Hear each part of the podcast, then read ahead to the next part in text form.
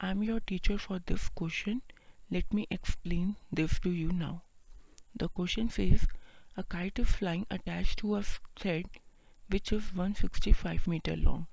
The thread makes angle of 30 degree with the ground. Find the height of the kite from the ground assuming that there is no flag in the thread. पहले हम इसे diagram के through understand करेंगे A B O is my observation point, O A हमने ले लिया thread of the kite. वो हमें गिवन है 165 मीटर, एंगल ऑफ़ एलिवेशन हमें गिवन है 30 डिग्री। तो ए बी क्या हो जाएगा हमारा?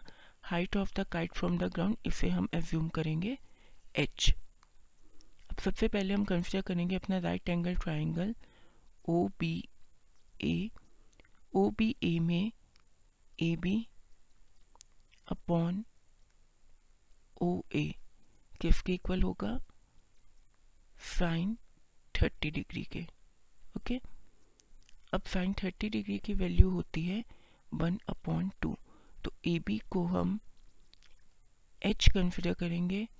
ओ ए को 165 गिवन है one upon two further simplification पे एच हो जाएगा हमारा 165 अपॉन टू तो हमारा फाइनल आंसर आ जाएगा 82.5 meter which is the height of the kite from the ground. So this is the solution for this question. I hope you understood. Thank you.